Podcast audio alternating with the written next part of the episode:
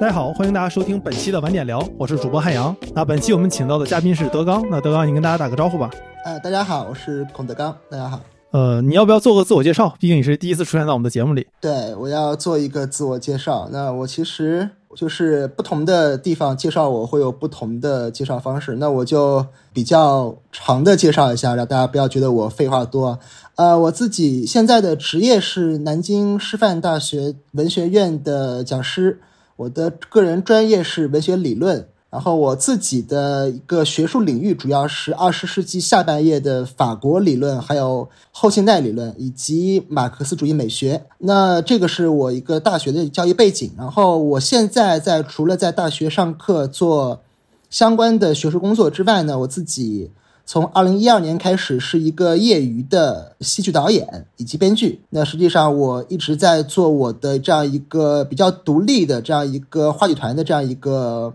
工作，也会做一些作品在各地演出。那实际上，这两个身份合在一起。又因为一些，比如说一些客观的邀约，包括一些朋友们的介绍，那其实我在网上更多的时候是一个呃写作时事评论专栏的这样一个评论家。那其实会发表一些有时候会有争议的言论。那这个是我个人的一个在不同的领域会有不同的这样一个呈现的方式。那其实我个人觉得我还是一个艺术家为主的人。那我会把我的这种艺术家的底色。放在学术研究以及包括对于整个社会的这样一种反思跟评论之上，大概是这样。听起来没很没有意思啊，非常非常非常无趣的一个人啊，听起来，嗯，对，听着就是一个多向度的人。是 这样，我觉得听众们肯定很奇怪，就是为什么晚点聊我们一档聊互联网、聊商业的节目会请德刚来，就听他这个自我介绍，好像不是一个我们这种节目中会出现的一个 typical 的嘉宾。其实是这样。嗯，我们晚点聊有一个传统，就是当我们的主播发了稿子之后，会请这个主播自己来聊一聊自己写的稿子。就这个传统是五分钟前我刚刚发明出来的，因为我们一共就干过一次这个事儿，这是第二次。然后我之前前两天在晚点发了一篇稿子，叫《一个被封装的未来》，这个稿子我会放到 show notes 里面，如果没有读的朋友可以去看一看。但你没有读那个文章，也并不影响你听这期节目。然后在那个文章里呢，我大概就提到了一点，就像我是学编程的，那在我们学编程的时候，会一定听过三个概念：封装、继承和多态。那其中我就是说封装这个概念，什么意思是封装呢？假设你不是程序员，你可以这么理解它。你今天开车，你不需要知道车是怎么运作的，但你知道你踩油门车就能开。那么车的引擎也好，或者说它的各种的电机也好，都是被隐藏起来的。它通过一个接口和你进行交互。那么这种行为就叫封装。封装本质上就是说把一堆技术合到一起，然后留一个接口，你和这个一个黑箱做交互。我在这个文章里面聊了很多关于封装的事情。其实我最开始对这篇文章没有特别多的期待，我自己给它定了个目标是，就是有二点九万的阅读量。然后很多朋友问我为什么这么精确，是因为我之前在晚点发的。我自己主页飞行汽车那篇文章，第一个二十四小时的阅读量是二点九万。我觉得这篇文章不太可能比那篇文章更吸引人，因为它聊的是一个很小众的话题。但没想到那篇文章的阅读量和讨论量就超过了我的想象，所以我想说，那要不然发明一个传统，我们聊一聊这个这篇文章了。但一旦这个传统发明了，可能以后我每写的一篇都要聊一次。然后，之所以请德刚来是的原因，是因为我俩有个共同好友叫可达。然后有一次他说，就是他有个朋友写这种互联网的评论写的特别好，问我想不想认识一下。然后我其实最开始不认识德纲，然后可达就把德纲写的东西转给我了。然后我惊讶的发现，他写的所有东西我都读过，只是我没读那个作者名。然后我就想，我那我一定要认识一下，因为真的是德刚写的所有的。他说他是时事评论，其实很多时候他在评论的是互联网和科技的时时事，而且是一种长期性的视角来评论时事，不是这种比如说今年谁收购了谁的这种这种评论，而是说某种技术对我们带来的影响。所以我就想说，那这个话题有请德刚来，可能是非常非常合适的，因为我一直想找德刚录节目，所以就问德刚说有没有兴趣聊封装。然后好巧不巧的是，德州德刚写了两篇文章跟这个事情是相关的，有一篇文章已经发表出来了，他也会被我放到 show notes 里面，大家可以看到是他写乔布斯和苹果的，我们也会聊到这他写的那些东西。然后另外一篇文章还没有发，等以后他发了的时候我再补充进来。那这就是为什么今天请德刚来聊封装的一个原因。那我觉得开之前我可以先简单介绍一下我那个文章里说了什么，就是如果说听众们你读了那篇文章的话，你可以你可以跳过这段，如果你没读文章的话可以听一听，就是。实际上，比如说今天你打开你的博客客户端，你就能直接听到我和德刚的交流，这是非常非常自然的事情。就如果你像我一样是一个，我现在不说这个词了，但我们那那个年代会说你是这个 digital native 还是 digital immigrant，就你是一个数字原住民还是个数字移民。像我这一代人是一个典型的数字原住民嘛，我出生的时候，家里就有网，就有电脑，然后就我记事的时候，初中时候还没有，记事的时候就有，所以我一路跟着互联网长起来的。那对我来说，我打开一个软件下到这段播客是一个天经地义的事情。但问题在于，就这个天经地义是怎么来的？就我们知不知道这个播客它为什么能被我下到的电脑里面？它为什么能通过网络传输给我？为什么我和德刚录的节目能被上传到网上？它其实是一个一个黑箱组成的。那在这个过程之中，任何一个黑箱失效，这整套系统就失效了。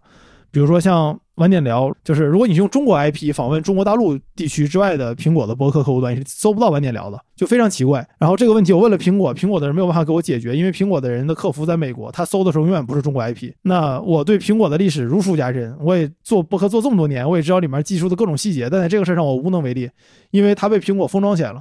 就我不知道它的后博客后台是怎么运营的，谁负责管理，我有问题该找谁，但我就知道出了问题之后，我没有办法解决这个问题，或者说像是去年我。在东北的时候，正好赶上东北限电，就我比较幸运，因为我是在边境，边境城市不限电，因为要国防安全嘛。但很多我在东北其他地方的朋友就会发现停电了，就是这是一个很很长期在我们生活中没有出现过的问题。那他停电了之后，才发现自己的生活就没有电和有电是完全不同的两个世界，可以说是现代和前现代。那这个时候电是怎么来的？我们如何保证电一开这个灯就能亮？那这个其实都是封装，就各个技术被我们封装好了，那我们拿来就用。但这个其实是某种所谓的，我自己说它是一种现代性，因为这个事情实际上是在现代社会更加明显的。在前现代社会，当然你也可能说你自己不用铸铁，你也能买着一个铁具，但是就是它量和质是不同的。在现代社会，这种封装的量变引发了质变，就我们生活整体上是在一个个黑盒组成的封装之上。那么有些时候适时的反思这个封装或者解封装一些东西，就是我们可能必要要做的一件事情。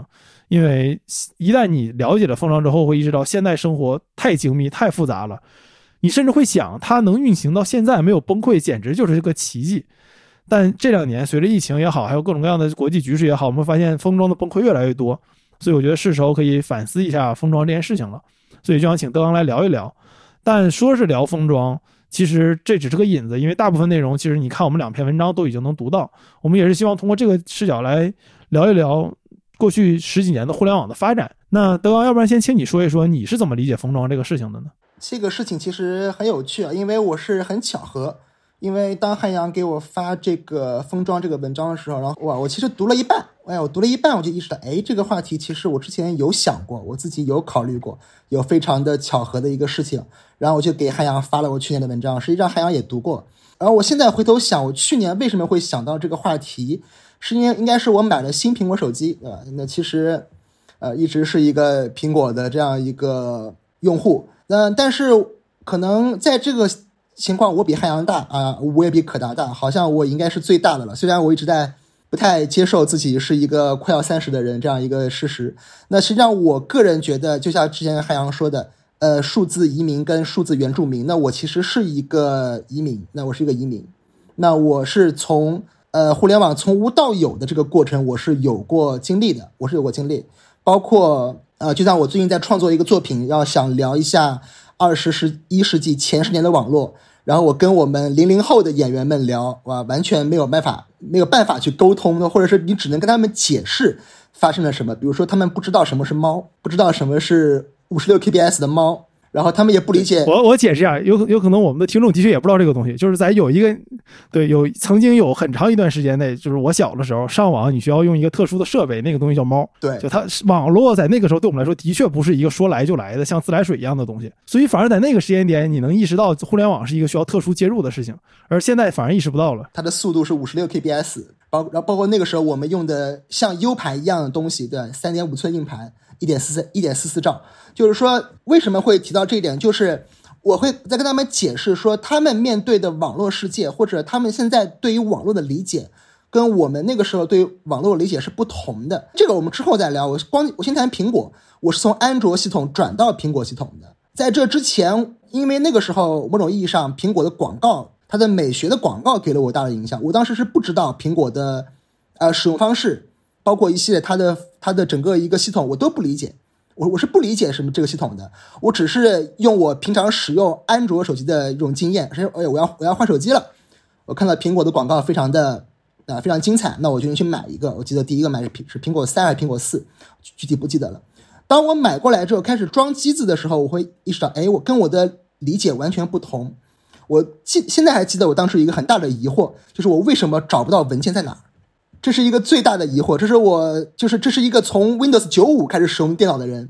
经历过 Windows 九五、NT 两两千 XP 这样九八这样一个过程的人，当时第一次用到苹果手机的一个疑惑：我为什么不能够掌握我的文件的位置？我为什么不能够仅仅通过 Windows 的文件文件管理器来复制跟删除，包括提取文件？为什么我的拍照需要用一个当时 iTunes 这个软件非常难用，或者现在可能也很难用？每次难用到我的电脑都要死机的那种状态，就为什么会要这么麻烦我才能够导入文件？我无法理解。然后我会意识到，哎，这个东西原来它告它是很方便的，它是很方便。它它的想法慢慢理解了啊，原来是为了让我方便，让我可以不用去想一些细节，不要想去做一个事情。然后我才意识到，哦，怪不得原来这么多人为什么会喜爱用苹果。苹果它不是一个看起来好看的品牌，或者用一个质量好。那时候可能一开始以为哦，可能这个苹果手机质量好，可能用的时间长，呃，通话的质量高，什么什么什么的。后来发现哦，不是，它是能够提供一套服务的，这套服务可能是之前的其他手机不能提供的。因此，所以造成这种习惯，这种习惯也延续到现在。包括每一代换手机，我基本上都是换苹果，因为我觉得这个习惯我已经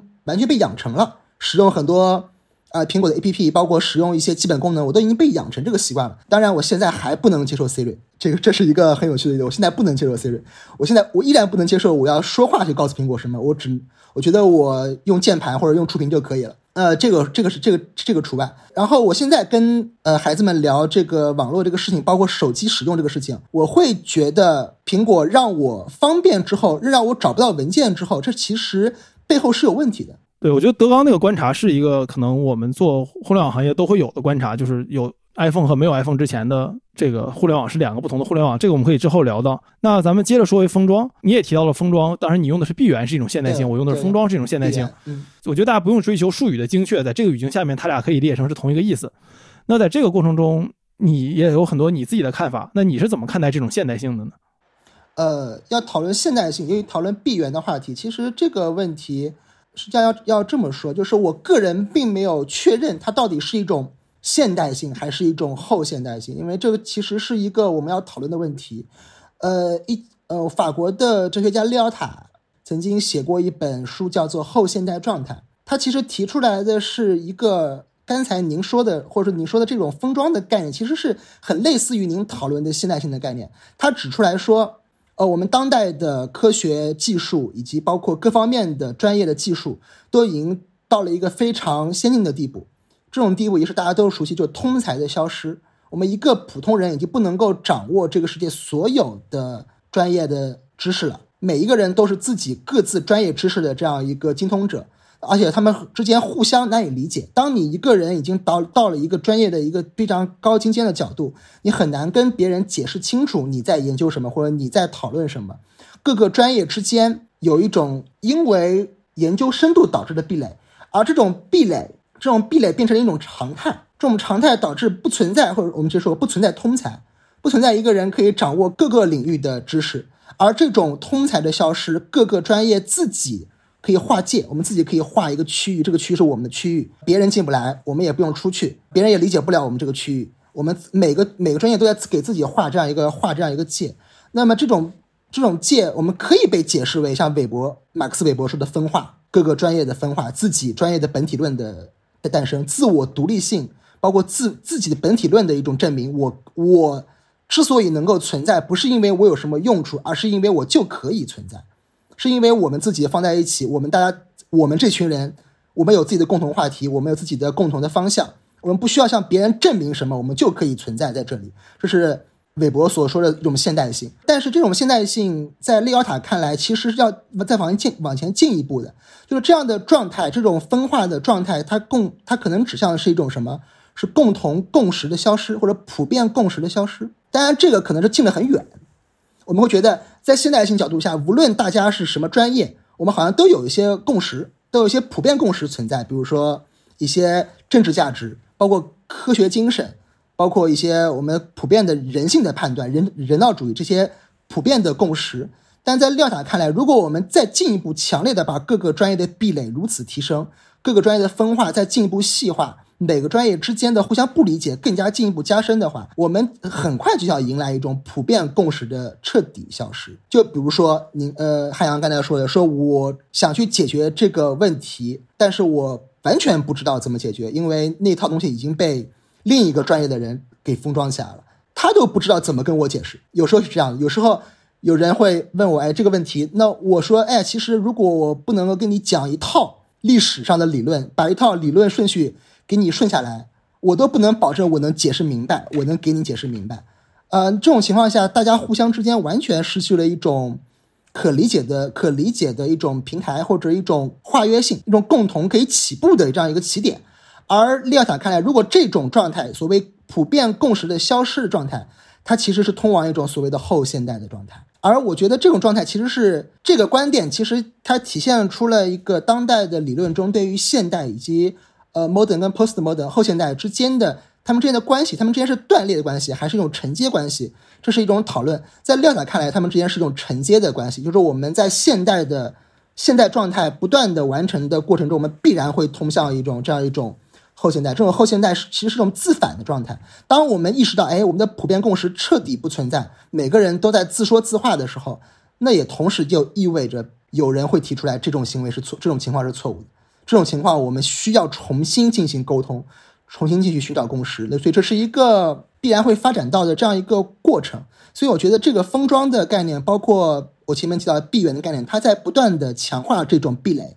强化不同专业的壁垒，也在不断的强化，不断的使得普遍共识的消失。呃，是这样一个发展的这样一种状态。而这种状态，我觉得未来是会有新的变化的，尤尤其在赛博在赛博网络空间的这样一种状态之下。我还挺同意你说这个观点的，但我觉得我想跟听众们再解释一下德刚刚才在说的这些事情，因为刚才我觉得你在聊的这个事情，恰恰就是你在，就是你在谈论的事情和你聊的事情，恰恰就是它的一体两面。因为你提到了很多词，比如像现代、后现代，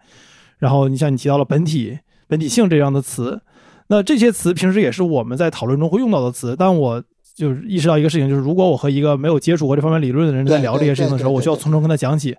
就我也可以举一个我们听众们可能更熟悉的例子。比如说，现在有一个词概念特别火嘛，之后我们也可能会聊，就是 Web Three、Web 三这个概念，大家认为它是 Web 二点零的继承者，或者说它是它的颠覆者。但是你仔细看所有关于 Web Three 的文章，它一定要从什么是 Web 二点零开始讲起，甚至要从什么是 Web 开始讲起。我之后会发一些关于这个的文章，我也要这么来讲，是因为如果没有前面这些事儿，你是没有办法推导到后面那个结论的。但你想，互联网这个东西，所有人都用，你跟别人讲这个事儿吧，大家还能理解，因为都上网嘛。对吧？你最多是可能没有经历过 Web 一点零的时代，你我我得给你解释一下。但二点零，你现在就在二点零的时代，你不用解释。三点零，我跟你说一下未未来什么样。但如果是一个你没用过的东西呢？稍微难一点，像是三 G、四 G、五 G，这个在解释起来的时候就没有那么容易了。然后甚至像再专业一些的概念，比如说一些人文学科的概念，像你刚才提到的这个现代、后现代这种概念，其实这个就不太好解释了。因为比如说像我们在中国，其实我们生活在一个非常有意思的环境下。可能一个人一方面他面对这种封装带来的问题，他会被他苹果手机的某些，因为他不知道怎么办而产生的问题而苦恼；一方面他要，可能他老家又让他回家生儿子传宗接代，他前现代和后现代在一个人的身上可以实时切换，所以这种时候你要想解释这种事情，就你需要花很大的力气。而当每一个学科都变成这样的时候，它都有了一套自己的理论体系和方法论的时候，它就有了自己的本体性。那这个过程中，学科和学科之间不能说是壁垒会越来越大，而是说它的不理解性越来越大。你不理解我为什么这么做，我不理解你为什么这么做。甚至比如说，在我们计算机行业内，比如说一些做 crypto、做区块链行业的从业者，那可能就是这种做 web 的人不理解的存在。那像是做传统的大型机开发的人，可能也不理解手机的开发。这个其实当年就发生过嘛。当年做电脑开发的人就不理解为什么要开发移移动应用，对他觉得移动应用看着不爽。那其实都是会不断的分化的，分化之后会变成一个又一个不同的壁垒。那这种壁垒和壁垒之间，我们可以说它有学科之间的封装。那你把它横向推导到我们的现实生活中，其实也就是这些学科制造出来的东西对你来说是封装的，你没有办法知道它怎么用。而你跟制造这个东西的人可能没有一些基本共识，比如对他来说你就要这么用，但对你来说他的那种就要这么办本身就是可能是一种类似 PUA 一样的存在，对吧？比如我为什么一定要听你的？但他可能有一套非常合理的理由，而我们无法知道，那这种共识就被销毁了。或者说这种共识就被消解了。它不是一种暴力的销毁，它是一种它是一种看不见的一种一种消融。没有人暴力的说你这些共识不存在，它不像战争的破坏，它是一种非常浅层的，一点一点的出现到了今天的一种一种事情。这也是为什么我们今天需要再次再讨论它，因为就像刚才德刚说的，就是当它被消融到一定程度的时候，可能再会反过来被人提到这些东西是有必要存在的。这个我可以再重新用一个例子我来解释，呃，韦伯的所谓的现代现代化现代性和我们现在所看到的因为分化而产生的后现代性之间，可能它是有一个区别，就是所谓的什么叫普遍共识？呃，我们在读韦伯的作品，在了解他所谓的一个所谓分化以及各个专分专业分工这样一种现代性的体现的时候。它其实是在一个大的统治角度说，我是要统治这个世界，或者我要去呃建造一个完整的机器，一个完整的社会机器，一个完整的可以工作的社会机器。那么因此，我要清晰的知道每一个部分是怎么工作的，每一个部分要要有清晰的分工。因此，我要以这个角度，我要去以完成一个很明确的解释世界，并且改造世界这样一个目标情况下，我进行分工。我以这个部门负责什么，那个部门负责什么，他们之间要有很详细的。分工跟详细的区别，然后每个工种都要有自己非常清晰的作用，这样一种角度，这样一个状态，从上往下的，从一到多的这样一种分化，是我们更理解的一种现代性的概念。而慢慢的这种东西发展到后来，每个部门开始意识到我的自由性特别之大，每个部门都开始不断的扩张自己，并且每个部门都开始把自己的就单独去。坚持去走自己想要做的路线，坚决去发展自己的分工的时候，会意识到那个同龄者现在可能不存在这个同龄者了，这个同龄者的概念消失了，或者这个共识没有了，并不是所有人并不是在为同一个事情而奋斗了，每个人都在为自己的分工的部分、自己分工的那个部门能够发展而做出贡献。这种情况下，所谓的共同共识的消失，而这种情况就是一种。没有失去了最上层次的一种统领，或者失去了一个整体性之后的各个部门的分散。所以说，一个是在整体基础上的分化，和失去整体统领之后的分化，可能在我看来，这是两种不同的封装的理解，以及封装的所谓的现代化的发展和所谓的跟现在后现代的状态的不的不一样。而某种意义上，我个人所比较恐惧的，可能是一种后现代的封装的可能性。对，刚才聊的这个，因为相当于我们要给那个文章的一些理论基础给大家做一个综述嘛，这是文章里写没法写的，就是因为要写这样的话，那个文章读起来就太啰嗦了。那我们接下来可能想通过个人体验来聊一聊这个事情，就讲故事嘛。播客本质上我觉得它还是故事，它跟文字还不太一样。德刚是学这个专业的，所以他在学这个专业的过程中，自然就能意识到这件事情。但我其实跟他的路径是相反的，就是因为我是从业者，我是相当于反过来认识到这件事情的存在的。就是我在做这件事情的时候，我是没有意识到它是存在的。就我我一直在做互联网，小时候就就用电脑，我是完全想不到这些事情的。其实我也是。在很久之后反过来回身瞅的时候，才发现哦，原来就这个东西变成了变成了这个样子。就我就想到，就你说要下载那个事儿，以前零几年的时候，我我有时候经常会做一个事情。我可能如果听众们跟我们差不多大，比如说九零后，你可能也会有这个概念。零零后应该就没有了。就是你可能今天要出门八个小时，你出门前你要把想玩的游戏下载下来，然后你回家的时候这个东西就可能就下载完了。所以那时候有个名字叫下载囤积症，就是下一堆东西。因为你下的东西慢啊，你不能秒得，你就想把它下下来。那个时候我有个习惯，是我特别不喜欢在线看动漫。当然那时候的国内看动漫也都是盗版的，其实。然后，但是你不习惯在线看动漫，不是不习惯，我我是过了很久才接受原来视频是可以在线看的。这个体验都是完全是不同的。这个体验一开始我理解不了，说他们说可以在线看了，我想那不得看两秒卡一下，看两秒卡一下。就我对网速的理解，在那个时候还没有。完全不能够理解到现在网速可以达到这个这个程度，因此我觉得我是在在那个传统的理解里面，我以前理解，我觉得在线看视频是不可能的一个事情。所以说，一旦这个东西实现了，对我来说其实是一个很大的震撼。对我当时其实跟你一样的想法，就我觉得在线看视频总会卡，就是你你不知道你看到哪的时候，就有时候你要。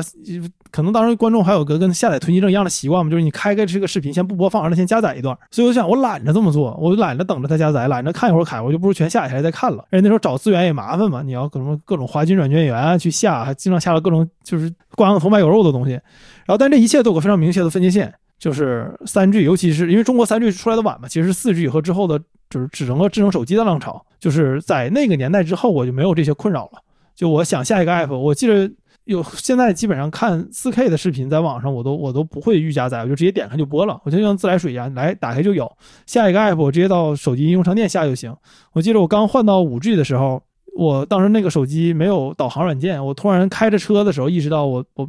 就是有句话什么。什么男怕入错行，车怕没导了没导航，我我就没他说 没有导航。然后我当时等红灯，那红灯还剩七十秒，我在这七十秒的时间内下了一个导航软件，并且导到了我的目的地。就当时我想，哎，我有一种非常震撼的感觉，就是这一切太丝滑了，我没有任何到任何一个事情是影响我的，它一切封装的太好了。但是，我还当时那个时候我还没有意识到封装这个事儿，我是这两年才意识到的。然后就就在想说。这个的确不一样了，和我小时候下一个《帝国时代一》一百多兆、两百多兆的游戏都要费那么大劲儿，是完全不同的一个两个时代了。但反过来来说，在这个时代内，封装是比那个时代更明显的。就你你不知道安装文件是什么，你也不知道它怎么安的，你甚至卸载的时候你也不知道它会残留下来什么，就不知道这个手机是怎么运作的了。没有，现在以前有人装机嘛，现在装机是小众爱好，没有人装手机。对吧？谷歌想做那个 project 那个 block，我好像是这名吧？那个项目手机自己拼也也没有了。其实现在一切东西都被封装的更好了。在我看来，这个有一个很明确的分界线，就是四 G 和智能手机的时代。这个智能手机还不是说 iPhone 刚出的时候，因为 iPhone 刚出的时候，乔布斯还推崇说装这个 Web App 嘛，就是你你直接去在网页上做装 App。当时他们发明了个东西叫 PWA，其实这个后来反而被苹果自己放弃了，都用 App Store 做下载，就是网页安装这个东西已经在现在苹果自己是不支持的了，就他不鼓励这个事儿了。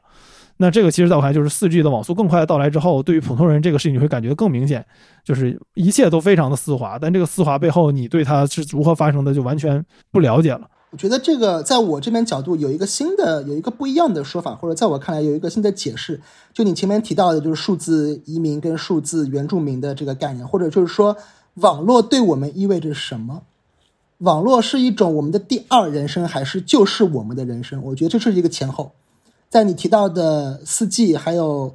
呃，智能手机的前后，在这之前，网络是我们的第二人生。我有很清晰的这种概念。我的个人生活跟我的网络身份，跟我的在网上的生活是不一样的。它是有时间区别，就是比如在用猫的时候，你会知道自己家电话费有多少，我今天能上多长时间的网。包括你，就算之后网速稍微快了一些，你还是会有一个，比如说我电脑要连接网络，点连接。结束之后，我今天不上网了，我要点退出。而一个连接退出之后，这个区别就是一个是网络生活，我在网上的生活，我在网上的身份，我在网上做了什么，包括上上去那个时候打 M M I P G 打网游，你登录进入到一个世界，然后下线退出来，这是两个生活。我觉得这是我觉得这是两个生活。然后我会在现实生活中想，我今天要在网上做什么。有时候如果你上网时间短。像我说，为什么二十一世纪前段前十年，中国的论坛、中国的网络资源特别好，好多好文章，好多好的作品。就是这个不谈什么后来的一些其他因素，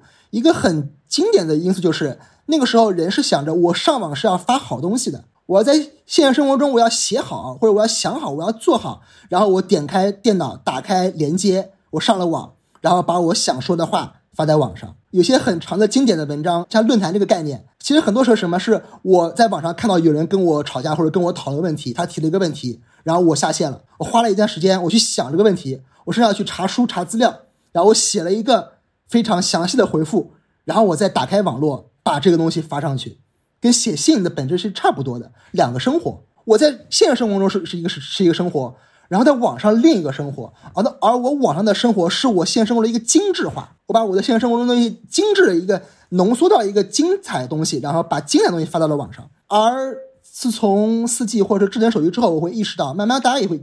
有所谓的赛博原住民也会意识到，网络生活上网已经不是一个第二生活了，它就是生活本身了。我像我现在隔离在家，我有时候会想到，都不是隔离，有时候我想，如果如果没有微信，我是不是一切工作都不能工作了？如果没有微信，我是不是不存在了？我甚至会，我会跟一些朋友们的交流都仅仅是在微信上了，我都可能线下都没有见过几次面。我跟我的一些演员们从零到熟，好像百分之七八十是通过微信，这是一个方式。然后同时，网络上网太容易了，现在网上随便说是以前说是我上个网上跟人吵架，如果是在十年前，你怎么能把如此宝贵的网络时间用在这种无聊的事情之上？但现在我可以把网络当做一种我平常消遣时间最无聊的行为，我都可以在网络上去去完成。我上网都不需要什么连接退出，我手机一开，电电脑一开，我电脑电脑刚打开它就自动连接，这也是封装的概念，对吧？对吧？这也是封装的概念。上网不需要理由，但你不上网需要理由。对对对，就是你现在不对，你不上网，反你为什么嗯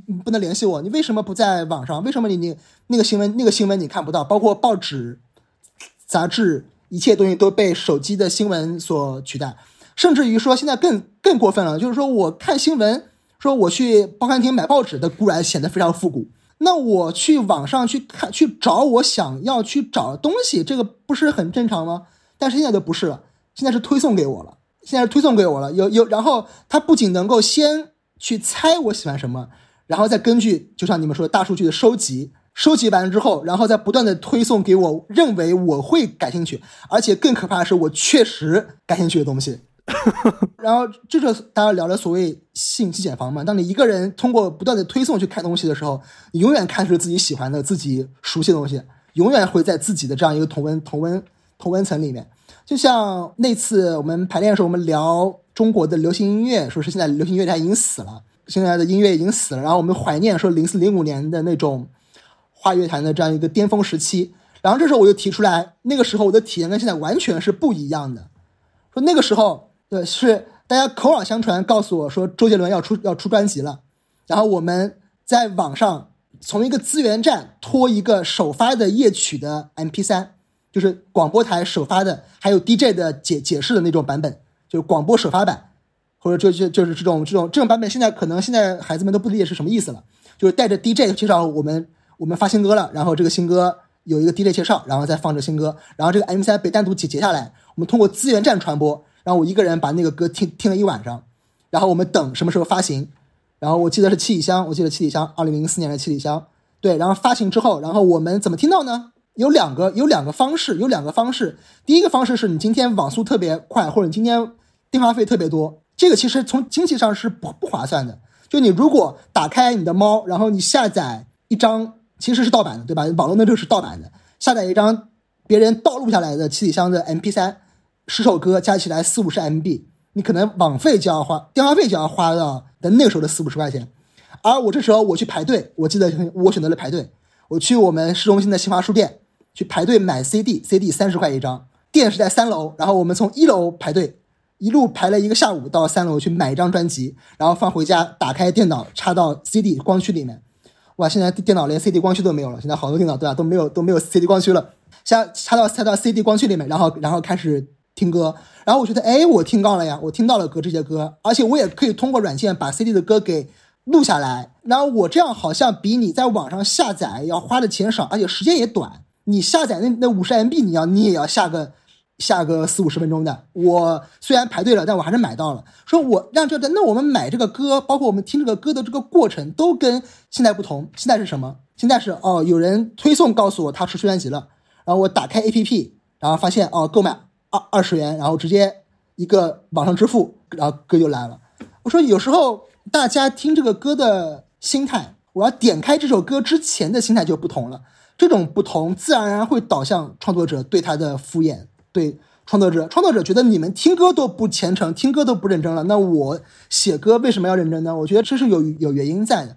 而包括那个时候说找歌，我觉得都是通过搜索引擎，包括看百度，包括看各个网站的音乐排行榜，哦，看 Top 一百有有有有什么歌，然后一首一首的下，要填满我的 MP3 嘛。比如今天我要说我现在买了个 MP3，一百二十八兆的 MP3，我要把这里面的填满，我要听歌，那我听什么歌呢？我自己上网去找。我花了花了几个小时去把我的 M3 填满，然后我去一首首听我找我找的歌。而这时候，如果我听到一首我不喜欢的歌，我会很生气，因为我花了很久去找去找这首歌，花了很长时间去听去去去下这首歌。而这些体验，我现在觉得都没有了。而找歌只是一个例子，像像玩游戏，像看电影，像一系列的网络上的，包括网络上的一切的你要看到的资源，这种体验都已经消失在了现在。现在的赛博原住民们对于文艺作品的接受。如何接受，如何拿取，就像你说的封装，他们没有想过，他们不觉得这是一个需要去需要去做的事情。就说这个途径，这个我们去获取这些资源的这个过程，好像在他们看来不是一个他们经历过的事情，或者不需要去想的事情。哪边都有，随意可以去，随意可以找取。包括一些经典电影，别人我我看到一些评论说，哎，我听过那个电影，那个电影好像很好看，但是没有视频网站有啊，什么时候可以买版权？哎呀，这个思维我就觉得这是一个对吧？非常赛博原住民的思维，他一定要等到某一个视频网站买了这个电影的版权，他他才能看。而我在我们看来，这个事情完全是两回事情。我如果想看一个电影，我会去寻找一些资源站，那些资源站可能现在还在，他们他们可能被打击了，可能他们可能。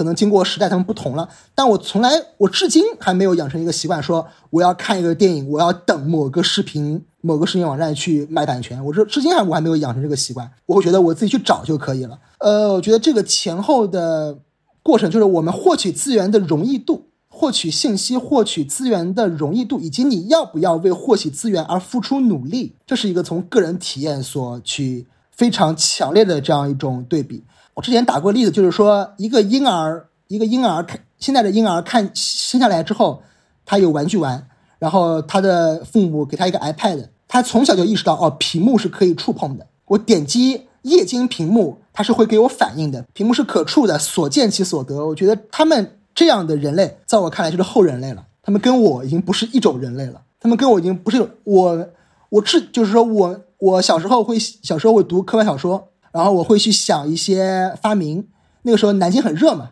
大家南南京都知道，南京夏天是热的不得了的，很很难接受的。我小时候会想，我未来如果有如果人类可以发明一些这种衣服，它可以我穿上之后就可以去控制我衣服里的温度，这样我就可以不这样我就可以不冷不热了。我想过这个东西，然后我现在印象很深的是，我脑子里面对这个衣服的设想是，我的衣服袋子，我的内侧袋里面有一个类似于空调遥控器一样的东西。有一个很小的屏幕显示温度，然后底下有按钮，我来按它提温降温提温降温。而我当当我看到触屏的东西的时候，我觉得我小时候这个想法是个笑话，就是我为什么小时候我没有想过我可以把屏幕本身也变成按钮呢？这就是一个，我觉得这不是我想不到，这就是一个人人跟人的不同了。就一直我强调，认为屏幕从小就认为屏幕是可以触碰的人，他跟我们现在的人是两种人，一个是人类，一个是后人类。后人类更加愿意接受技术，以及更加愿意接受，呃，网络跟机器对于人类的一种改造，而且他们某种意义上已经被已经被改造了，这是我个人体验所触发的东西。对我，我特别有你这个感触，就在曾经很长一段时间内，对我来说，线上和线下是两个不同的世界。就我在线下说的时候，就说网上我看到了谁说什么，网上怎么怎么样，我在网上什么。但现在你说听谁说，这个谁可能是一个网红，是个博主，但我不会说我是在网上看到的，对吧？就是他分界线逐渐的消融了。但反过来来说，随着这种变化越来越明显，今天我觉得听众朋友们，你如果听到这儿，你肯定有着跟我俩一样的感觉。如果你没有这种感觉，你可能也不会听到这个地方。但是反过来来说，现在某有某种所谓的这个，可能你所谓说你可以你来讲，就是这个未来复古主义又出现了，就是我们开始又回念起了当年九十年代的时候，刚刚有网络和计算机的时候的那些图景。比如大家看这个，现在网上很多视频或者一些游戏，它会用像素游戏、像素化来做，然后一些视频它故意弄得很模糊，像这种。这种一这种模拟显示一样，然后包括有一种那个年代的美感，包括像我们东北人都知道那个野狼 disco 嘛，对吧？就是野狼 disco 那个作曲就是那个作者董宝石和我都是长春人，然后有一次看他的那个采访，就是他说他其实没去过这个迪厅，只进过四十分钟，他是抱着那个一个幻想去写出来的那个对那个东西的理解。就其实我们现在会发现网上很多很大一批人其实在进行某种复古。进行技术的复古，再复这个十几二十年前的东西，甚至五六年前刚出现，马上就变得落后的这些这些产物，对吧？那这个这个你是怎么看的？因为我觉得这个其实可能是你研究更多的方向。对，呃，未来复古主义是一个现代名词，其实它目前我还没有看到有特别特别专业、特别学术的研究去讨论这个词。它其实是一个呃，我们很当代的一个，我们由网民或者就是由我们这代人创造的这样一个东西。它其实在我看来，更多的是一种情绪，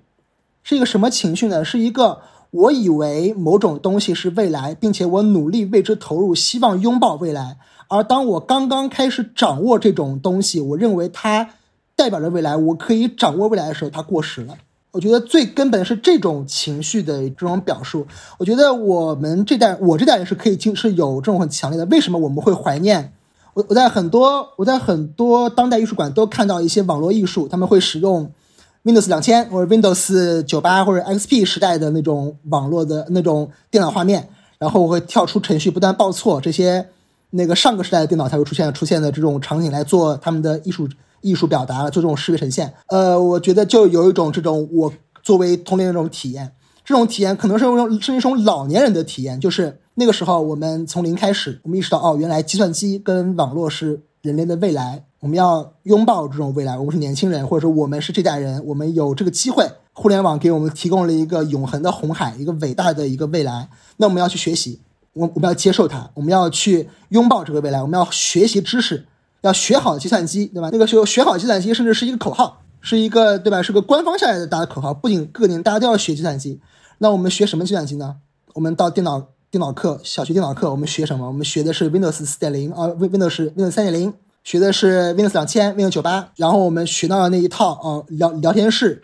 呃 QICQ，包括 Windows 系统怎 Windows 系统怎么怎么装机。包括编程，像我的父母，他们还会 DOS，还会用五笔打字，都学，这个是很，这个是很需要学的。而且那个时候，因为网络那时候像您说的还不够封装，所以很多东西是要从零学起你才会的。我们其实那我们这代人，包括我们上一代人，为网络世界我们付出了很多努力。我们要我们为了理解并且学习并且掌握网络技术，掌握相关的计算机技术是需要努力的。现在我们还能看到，我们大学还要对吧？还要考计算机证书，你要通过考试。去证明你学会了 Word、PS、Excel 这些软件的使用方式，这些那时候都是要学的。而且那时候从零开始的时候，我们其实是真的是从零开始，我们是从零开始学怎么使用这些东西。慢慢的，你都学会了，并且你觉得自己是一个网络专家了。这个我有印象，我觉得我零四零五年，我那时候一直很骄傲，我觉得我是一个很前沿的互联网专家，我什么都会，什么资源都找得到，什么东西我都用，程序我都会。我除了亲自编程不会之外，其他我都会。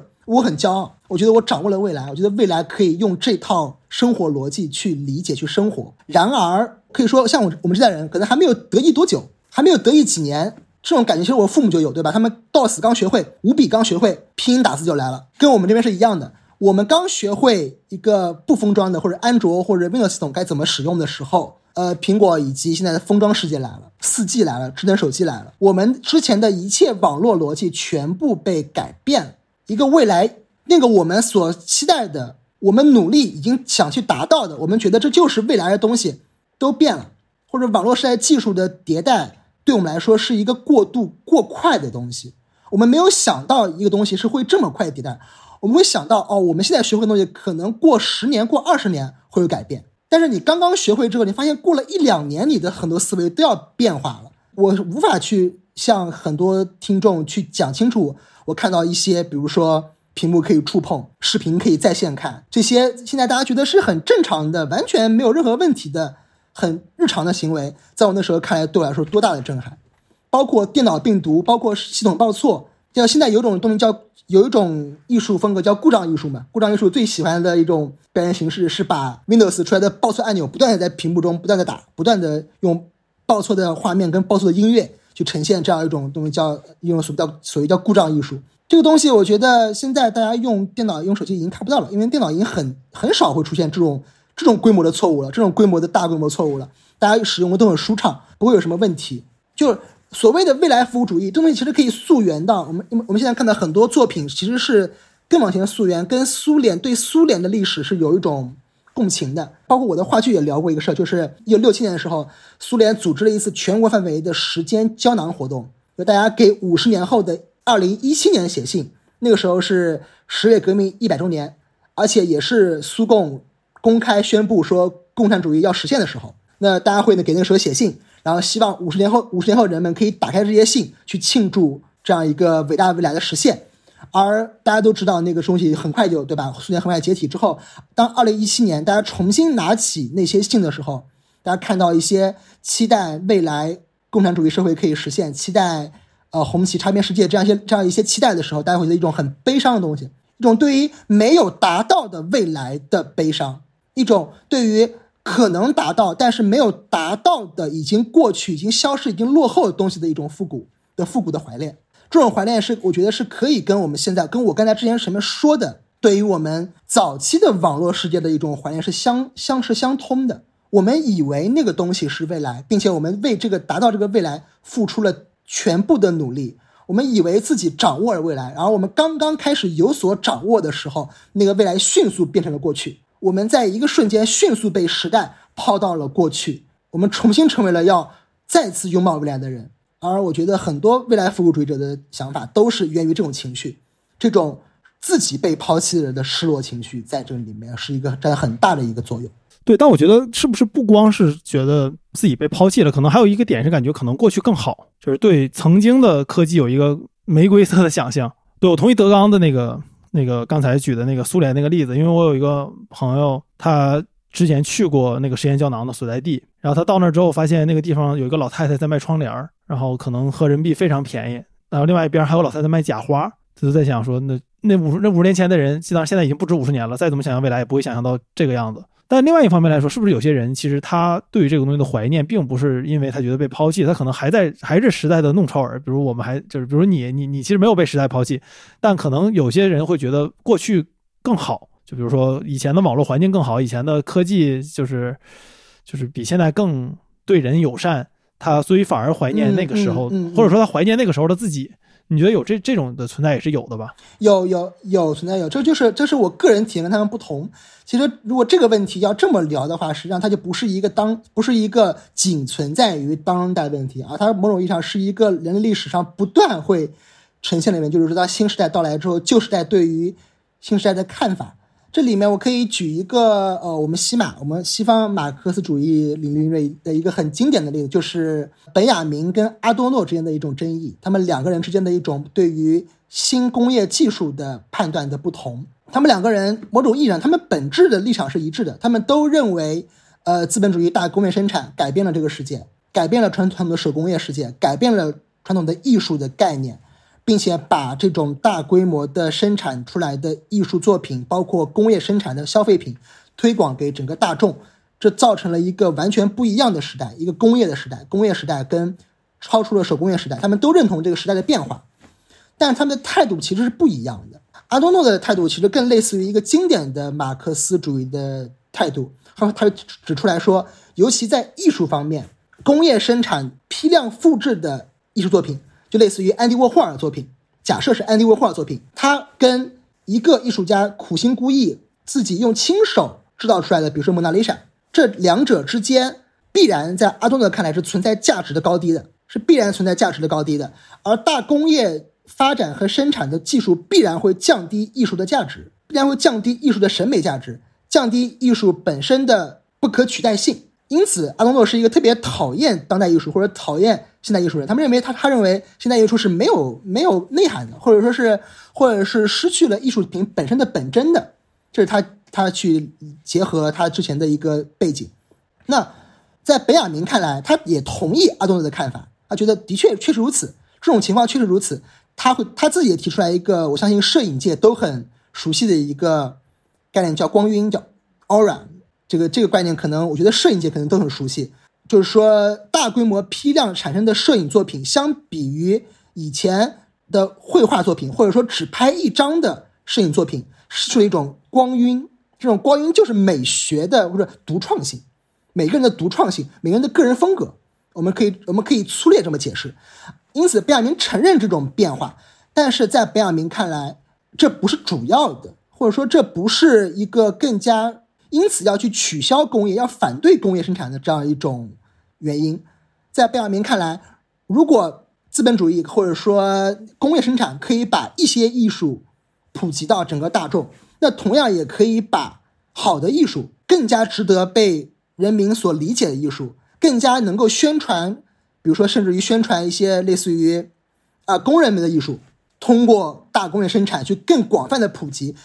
工业生产在贝尔明看来是一种工具。或者新时代是一种工具，新时代给我们的生活方式的改变，一切点都是种工具。我们也许可以利用这种工具，而去去来去做我们依然我们想做的事情。那么这种冲突放到现在看来，就是说，我觉得是分两种人的。有的人会觉得，哦，过去的那个网络更美好，他会怀念那个网络，怀念那个世界，觉得那个时候人跟人之间的关系好。我之前说过。网络上那个时候，网络上关系网网络上的作品，网上的资源为什么优秀？是因为大家把它当做第二人生，当做精致化的第二人生来看待，这个原因其实很大。那这是一种人，但是我觉得还有一种人会觉得，啊，我很怀念那个过去，我确实很怀念，因为我如果不怀念，我也不可能创作这些作品，对吧？不可能去创作这些未来复古主义的作品。我固然很怀念它，但是我会站在一个更历史的角度，我会意识到这种变化是已经到来的，是我作为一个个人不可能抵挡的，或者它甚至就是我希望的往前进步的这样一个浪潮。那么我会拥抱这种往前进步的浪潮，但同时，我觉得就是这种对于过去的怀念是每个人的人之常情，也是一种值得人类去不断去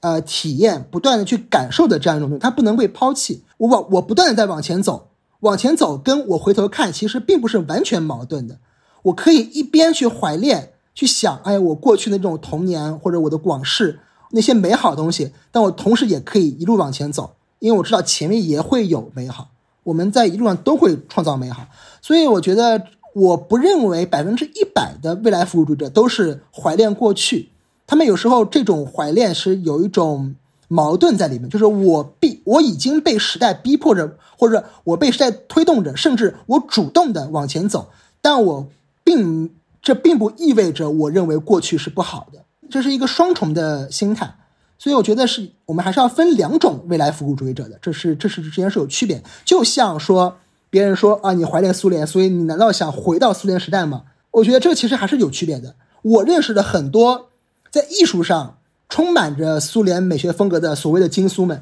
他们在政治上也完全不是说我要回到那个时代，他们对于那种未来的怀念，跟他们对于现实生活的过去。他们是有一个很清晰的这样一种区别在的，我觉得放在这个问题上，对于未来新世界的网络时代，根据过去的网络时代，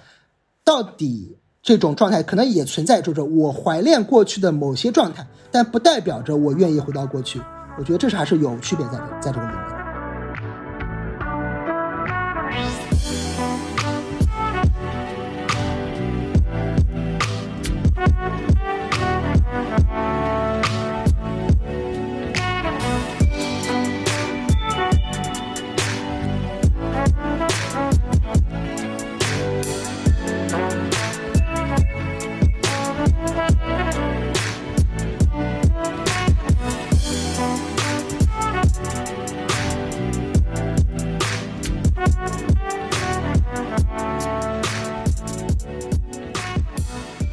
相信听众们听到现在也可以感觉到，我们其实说是想聊封装的，其实不只是想聊封装，因为这个其实就是播客和文字最大的区别，就是我俩聊的这些东西是没有办法成文字的，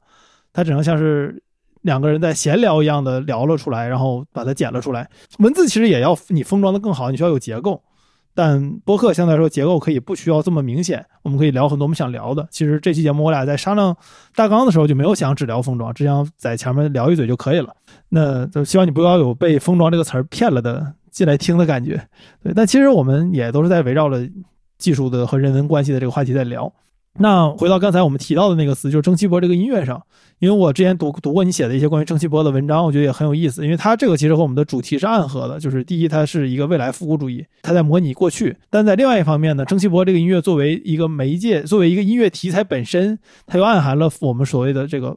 封装的这个问题，因为本质上蒸汽波音乐这个一会儿你可以仔细讲讲，就是它封装了别的音乐进来，然后它又有一些非常当代的一些问题，就是它有版权的问题，它有剪辑的拼接、剪辑拼接的问题，这些都是我们这过去几年，像大家可能经常发现很多剪视频的节目被下架了，因为它讲电影的时候它用了剪辑，但蒸汽波也是一种剪辑，它剪的是音乐，那这个其实它一个。新的音乐形式融合了几种不同的东西在这里面，它又是未来复古的，它又有当代非常现代的问题，然后现实的挑战，所以我觉得它这个事儿还挺有意思的。你能不能展开讲讲呢？我觉得首先第一个有意思的不是说它本身，而是它怎么在中国红起来的。我发现它是在一八年、一九年的很这几年前，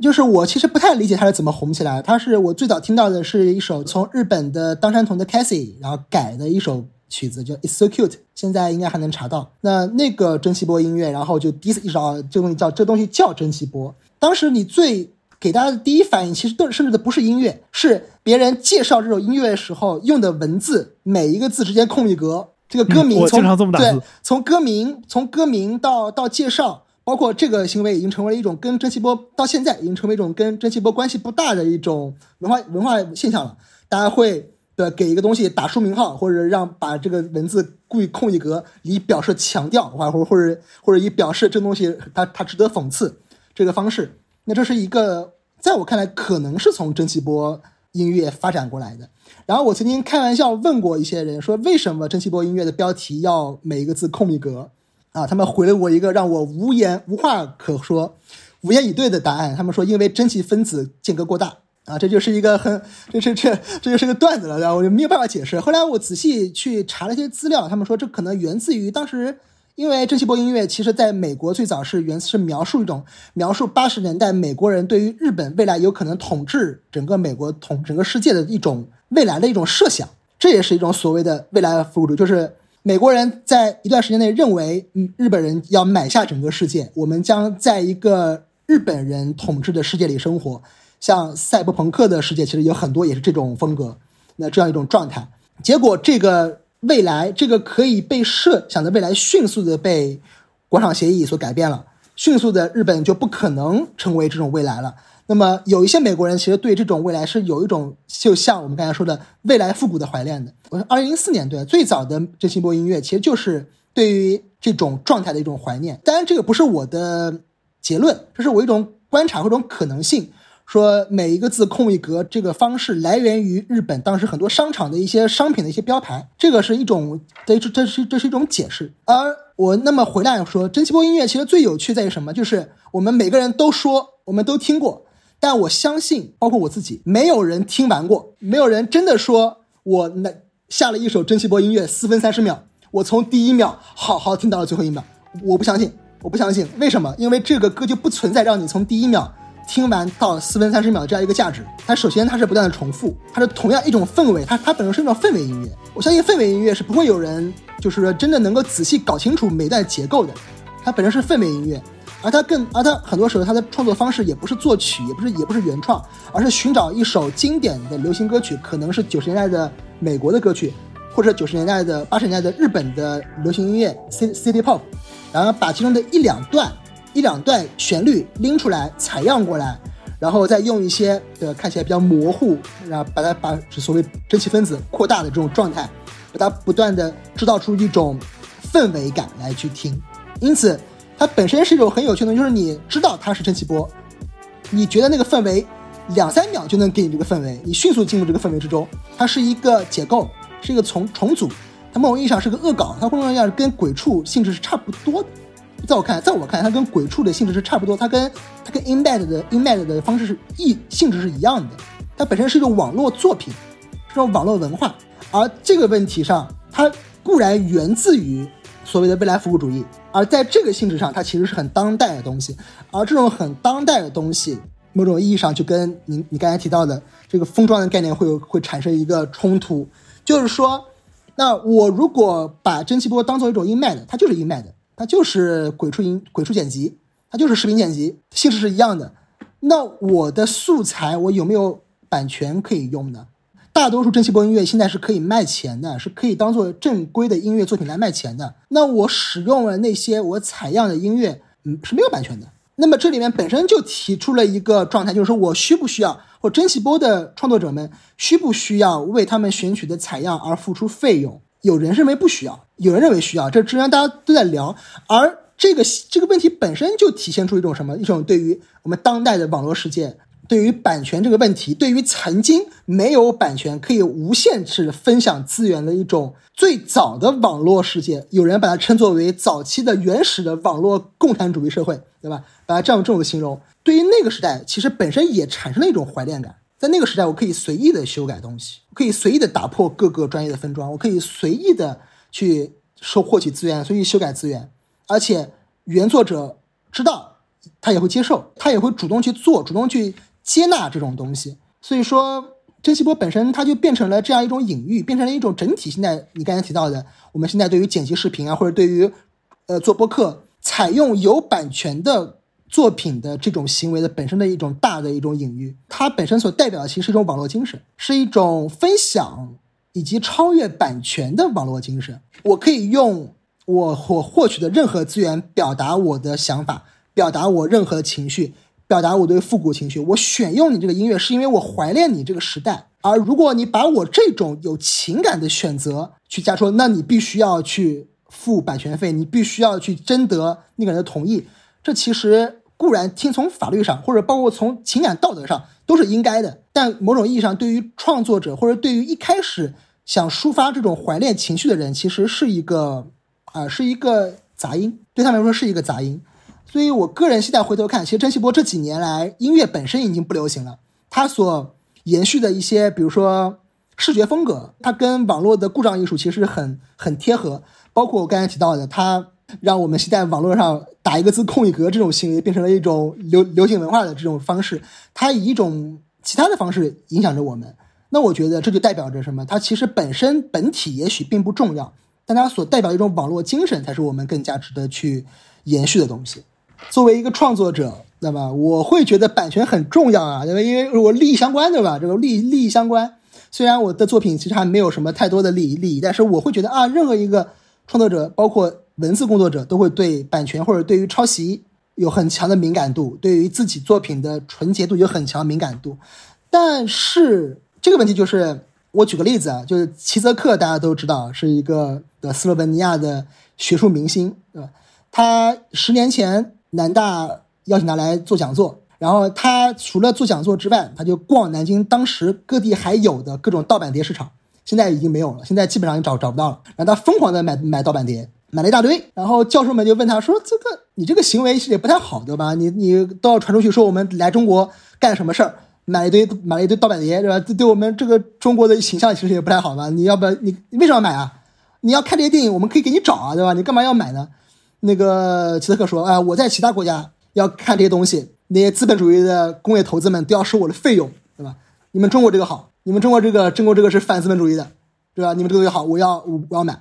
我我不仅要买，我还要推荐所有人都所有人都来买啊。然后他，然后然后大家劝不住。那后来据说他那些碟子都被海关给所扣下来了，他自己也没带回去。”据说啊，据说是是，据说是这样，那应该是被他们的国家的海关吧？中国海关不扣这个。呃，据说是这样，反正他也没带回去。但就是这个，然后后来还有一个例子，还有一个也跟他有关系，就网络上有一个 UP 主卖他头像的衣服 T 恤衫，他头像的 T 恤衫，然后有一个人，然后有个人就发淘宝问他说：“你这个东西经过他本人同意吗？有过有版权许可吗？”然后是这张截图，我不能确定这个故事的真实真实性。那个截图说，那个对淘宝。客服回回复说说我们说我让我的导师去问过齐泽克了，齐泽克说你们这个东西资本主义版权东西我不管，你们你们想干嘛干嘛，所以说我不在乎你们这个不在乎所谓的肖像权，不在乎所谓的版权。就说，所以说我们好像获得了许可，好像也没有获得许可。但是说在，但是卖应卖应该是可以的。然后就这就变变变成了一个段子，就是我薛定谔的盒子，希特克的许可，对变变成了一个段子。所以这个呢其实是一个，这其实是一个有一点在现在的法律和道德的角度在在跳钢丝的这样一个这样一个想法，就是其实这要看创作者或者说拥有版权的本人自己的意愿。我到底愿不愿意把我创作东西给别人分享？因为从文学、从文本的角度来说，你创作出了一个东西，无论它是文字还是音乐还是图像还是任何的载体，你创作完的它之后，你把这个东西交付给观众之后，你就不应该掌握它的权利了。这个是这个是确实的，你就不应该掌握解释的权利，你应该把这东西交给大众来解释，让给交给大众来观看。这是一个我们当代。文学理论大家都公认的一个常识，但这个常识和我们的生活和我们的日常生活是有冲突的。我是作家，我写的小说，我当然愿意给每个人看。但如果每个人，那那他如果他们都不给我钱，我如果活不下去怎么办？同样的，每一个创作者，他保护版权，其实本质上在于保护我自己的生活，保护我自己的生活条件。我要通过我的工作去获得让我自己生活、让我自己获得利益的方式，所以在这个情况下，也许我们不可能推翻版权这个东西，不可能仅仅把版权像齐泽克一样说它是资本主义的、资本主义的这种东西，我们要把它给取消掉。这个你不能这么说，因为这是每个人生活所必须的东西。但是从更广阔的角度来说，当版权或者当你看说的各个 APP、各种网络视频网站、各个音乐网站以版权的理由。限制了我们去寻找很多资源，限制了我们获取很多作品。但如果在这样的一个基础上，像之前开玩笑，网易音乐的国际歌是要付钱的，大家问这个钱付给谁呀？网在网易音乐有有几首国际歌的下载是要付费的。那请问这个费用是付给谁？那大家大家开玩笑很有本，这个很奇怪。就是如果像有时候，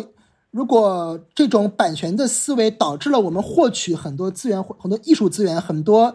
很多文化资源，我们需要付出一些我们不知道该给谁的这种代价。如果我们可以付给原原作者，我们愿意，可能是这样。所以这东西其实是要看未来。就是说，如果在共产主义的计划经济的体制下，那么每一个艺术家他是被国家供养，或者他是被政府纳税人供养的，所以他的作品可以不通过商业方式去售卖给、去交给每一个人。那现在体制不一样，我们不一样的体制，我们也不可能按照老体去去工作。所以版权这东西到底如何会如何跟我们想自由获取文化、自由的让这个文化资源更自由的让每个人都能接受到，这之间有冲突，而且某种意义上是不可能被暂时不可能被取消的冲突。那某种意义上只能，我个人觉得两点，一个是看。创作者自己的意愿和他的想法，另一个要交付给未来。但这个未来，就像我马上说的，这个我们可能马上要聊一个所谓的赛博神学、赛博立法的问题。这个未来交给谁？这个。未来这个赛博空间的分享的这个法律该交给谁来立法？是给大公司立法还是给我们立法？这这这之间是有问题的。我之前说过，呃，资源可以随意找，版权不存在的那个所谓的原始的网络共产主义时代已经被已经过去了，已经过去了。大家已经意识到，我购买所有的东西是需要购买的，所有的文化产品是需要版权所购买的。那么这个时代已经过去了。那么未来有没有可能再次去立法去创造那样一个时代？那这个我们要是要看未来了，未来怎么样？看每个人该怎么想。所以说，这是我没有办法回答的问题，我只能把事实、把现状去陈述出来。那我因为我们节目有大纲嘛，但正如你如果总听我们节目会意识到，我们这个就是王汉阳的节目，他很少完全按照大纲走。所以我觉得我们跳过大纲，直接进入到刚才德刚聊的这个话题，就是赛博神学。这这个概念其实很有意思，因为一是。我觉得大部分我们的听众们对神学可能不够了解。神学是研究神的这个学问，但是它不是我们想象中的，就是说你信教啊什么的。就实际上，绝大部分人信教去这些牧师什么的，是是不研究神学的。就你去问他一些神学经典问题，比如什么上帝能不能受苦，上帝能不能爱世人，他们不会给你答案的。对对。因为神神学和信教其实两个不同的事儿，但你又提到赛博神学，要不然你讲一讲这个概念其实不不普及。他是我的朋友，他是我的艺术家朋友，我们当代很出色的一名青年剧场艺术家孙小新老师的一个创意，他的一个想法，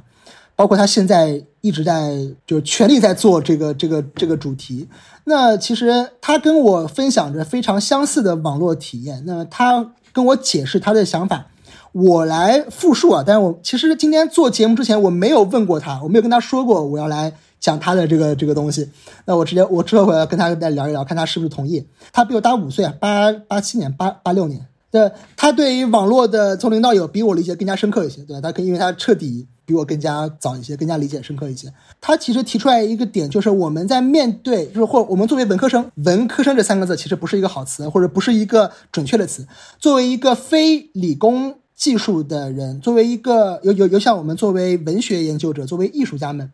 我们其实对于技术的看法是有一种恐惧，或者是有一种敬畏的。因为因为我们不理解这种敬畏，从我们从小开始，对吧？对于我们无法解出的数学题目开始，对于那些我们觉得我们做不到，但是我们旁边有这样的天才可以轻松的解出数学题的这些天才们的敬畏中，就已经开始去。我们对于技术的发展。对于一个赛博空间的未来的前景，我们是不知道结果的。它对我们来说是一种未知，而且是强大的未知，是会改变我们的生活方式的未知。就我们未来会怎么样生活，我们将取决于那个技术发展是产成发成成什么样子。我们未来的生活是什么样，将取决于那个网络赛博空间成为什么样子。所以，某种意义上，首先这是一种在他看来是一种人跟神的关系。这可能，这可能对于你们。搞技术的可能觉得啊，没有没有那么复杂，或者没有那么可可怕。其实那些技术是你们亲手，对吧？是你们亲手写出来的，是你们亲手所发发现。但我也觉得你们可能有时候也会有种体验，就是我不知道我们手头的这些技术会通向哪里，通向什么地方。而且这个也结合在我们现在说的，在通过四 G 跟智能手机之后，我们的人生已经跟网络合在一起了。我们马上迎来的是一个。真实生活跟网络虚拟生活合在一起的这样一种未来的这样一种生活，赛博空间成为了我们的未来要生活的这样一个区域，而这个区域某种意义上还没有被立法，这个区域某种意义上还没有完整的规则，它有，对吧？它有，它有一种从现实带过去的规则，它还没有完全成为一种已经被限定的规则。像前面说的元元，我们之前前面有人聊元宇宙，我觉得宇宙本身其实概念不是很新，但是有一点很有意思，就是说，如果把网络空间当做一种领地，当做一种全新的大陆，那确实每个势力每一个势力都要开始考虑。我要到那个新大陆去划自己的殖民地了，也就是说，在赛博空间可能未来是一片处女地，它可能要迅速的被要被不同的势力开始去划分领地，要不断要给这些领地去订立新的法律，而这种情况下，某种意义上相当于人在面对一种自己无法掌控的一种神学、一种神所创造的一种全新的土地中，需要去寻找新的法律。是这样一个这样一个过程，我带着恐惧，但我必须要去；我带着一种未知的一种一种疑惑，但我必须要去。而且我已经到了这个地方了，而我到这个地方，我必须要去寻找这种新的法律。而最值得，啊，某种意义上，人类最直观的、最直接的，对于这种新时、新的地域、新的领域、新的大陆的一种立法或一种规则的想法是什么？是追寻一种神，对吧？追寻一种神。那同样就等于我们追寻我，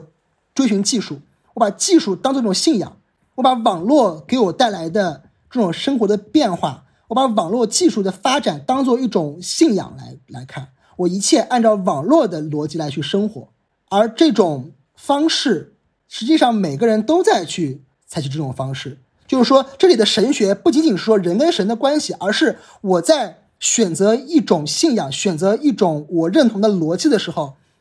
我不是通过理性的思索，不是我通过判断，而是我被逼着，或者我被时代所时代所推动着，我不得不去接受这种这套这套逻辑。其实可以解释为，我们现在每个人都生活在一个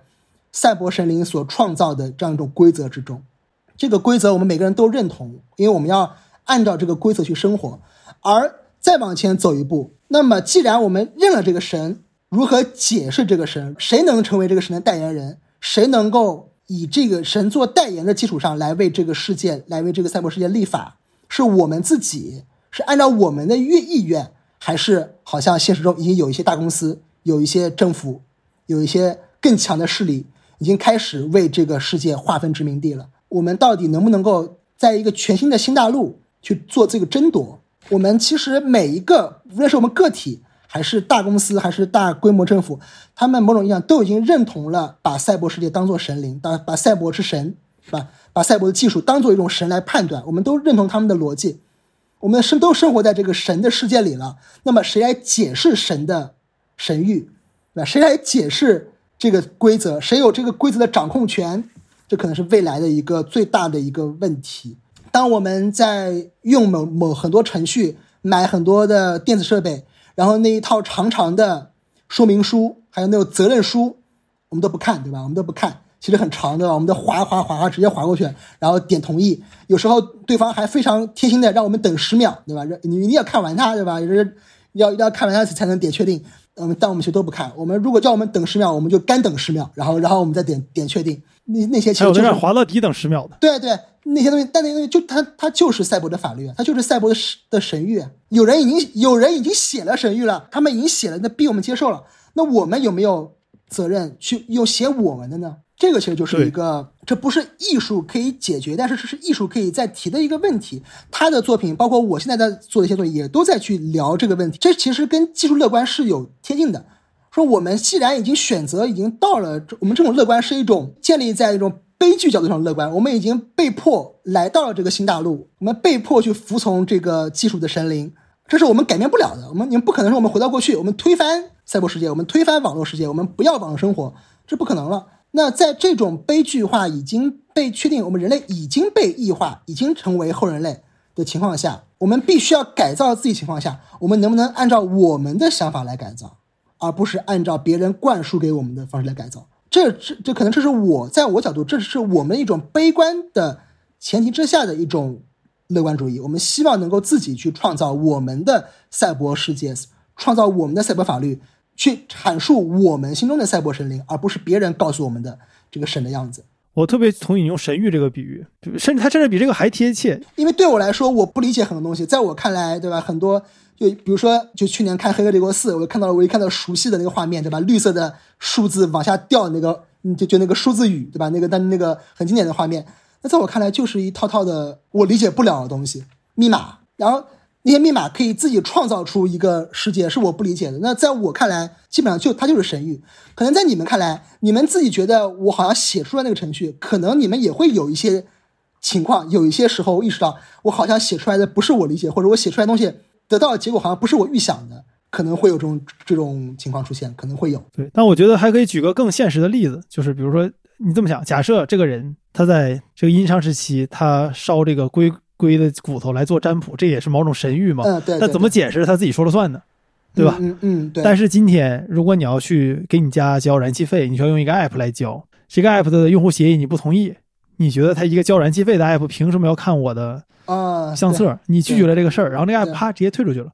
你是有选择，你可以不用它，但你又不能不用它。这个比神谕还神谕，神谕有解释的空间，但在赛博世界。就是这个赛博神学中的神域是没有解释空间的，只有同意使用它和不同意直接退出两个点。当你不同意的时候，你就没有办法做这件事情。那这这个东西本身就有了神性，因为你没有办法拒绝它，你只能接受它。看似你有接拒绝它的选择，但你没有。我的朋友小新在去年在北京一个展览，他做了一个但丁的神曲的这样一个隐喻。他做了那个贝亚特里奇，就是但丁的但丁的女友嘛，在这在说女友。贝尔特里奇仰望上帝的这样一个场景，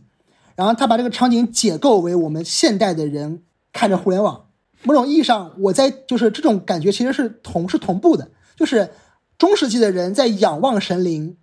他们也觉得天堂是可以达到的，只要我足够虔诚就可以达到。但是我要努力，所以我要仰望它。我选择了服从，我仰望它。而我们现在对于互联网的概念是，我也觉得我可以去掌握互联网，我可以在互联网中享受。但是我某种意义上我是不可能改变它的，我只能对它产生一种敬仰跟仰望，很主观的、很愿意的去接受、去去往前去去体验它。所以我觉得这他的做了一个很有趣的这样一种一种对比，就是说我们未来这个这个赛博时代，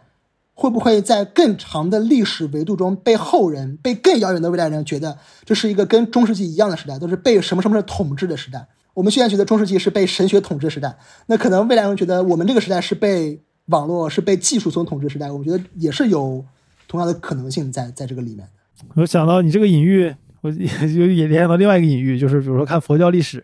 他所有人都觉得可以通过自己的努力成佛，然后努力着努力着出来净土宗，就此生此世是不可能成佛的，只能期待到这个西方极乐净土继续去修了，对吧？就是当这但这个就是题外话的一个隐喻。那我们。今天这期也挺长了，我们切到最后一个话题，好，好，就是刚才你也提到了乐观，因为一个人如果听完咱俩聊这些，我觉得他很难特别乐观，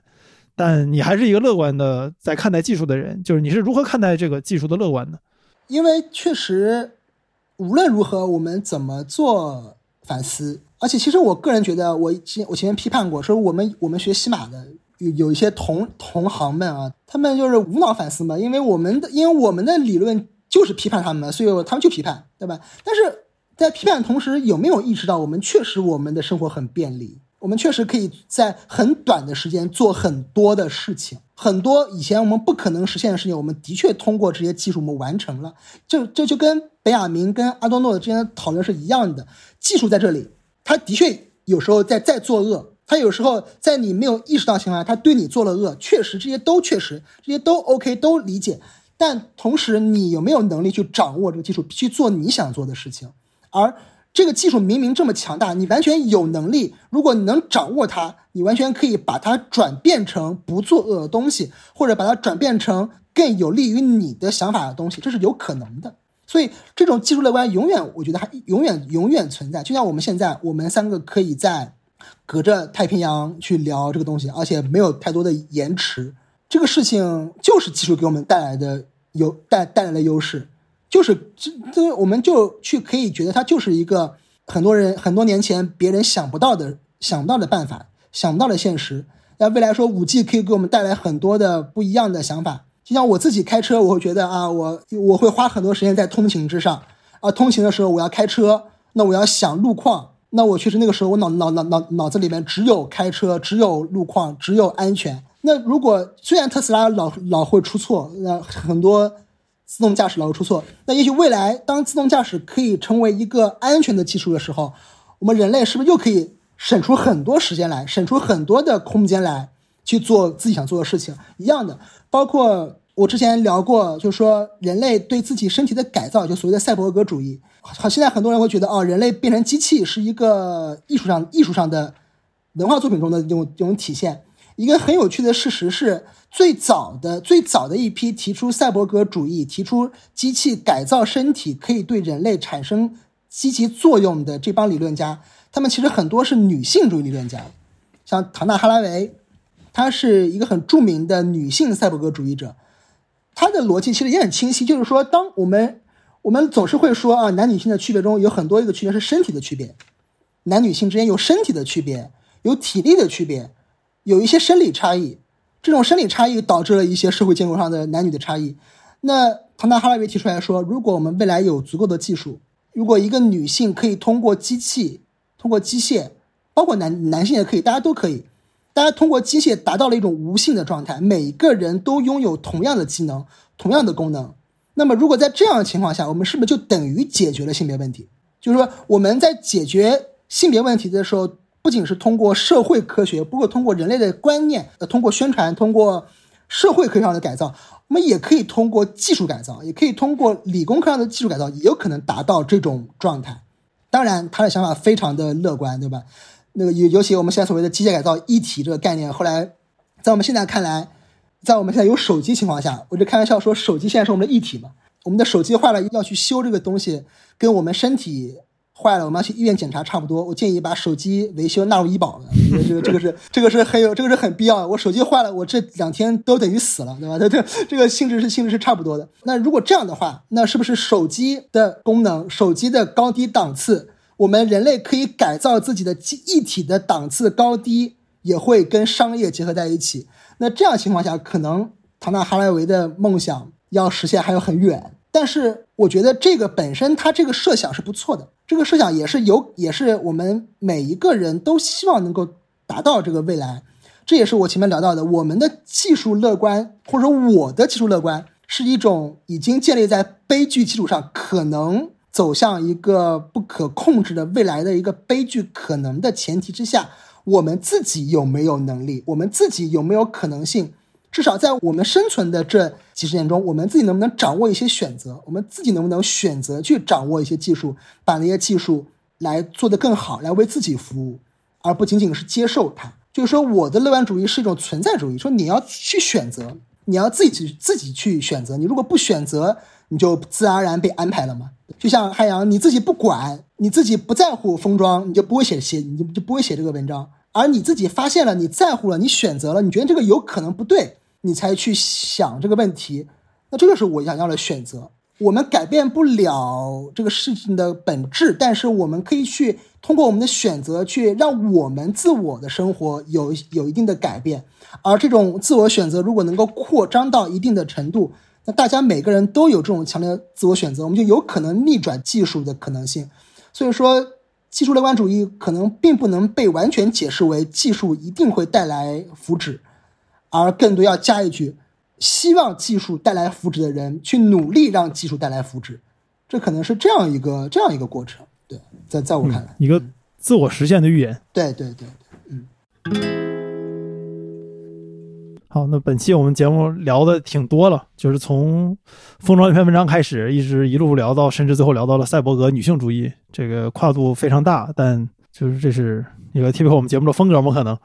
那也感谢德刚做客我们本期节目，那也希望我们以后能继续多录很多节目，又觉得很多东西可以跟德刚去聊。那如果你喜欢德刚的话，在哪能看到你的作品啊？文字，首先我在澎湃新闻有一个澎湃新闻思想市场有一个专栏，但但是实际上好像我没我至今也没有找到他们他们澎湃给我专门列过一个网页，所以可能更多的只能呃搜索我的名字搜我名字加澎湃，可以连到很多的我写的文章。我每个月都会有文章。呃，我的戏剧嘛，呃，目前在只在南京、北京、上海、杭州一些地方演戏剧。大家其实很难 很难在在现实中或者在网上碰到过，它本身还是一个不一样的小众的艺术。所以说，这个再看吧。未来如果我能在戏剧上有一些成就，可能能把我的作品更加巡演到更多更广阔的地方。我觉得，现在目前大家还是更多的可以通过网络搜索我名字加澎湃，可以看到一些我的一些评论。这个是比较主要的地方，我个人也主要在这个地方写，因为实际上，呃，我已经很厌倦在厌倦在各个平台网网络冲网络冲浪了，这也是可能一个后遗症吧。这一个被网络经历了这么多这么多之后，现在对网络产生了一种厌倦感，这个自然是会有会有的。那感谢大家收听本期的晚点聊，然后本期的各个内容已经都放到 show notes 里面，大家可以直接看到。那我们下期再见，各位，拜拜。拜。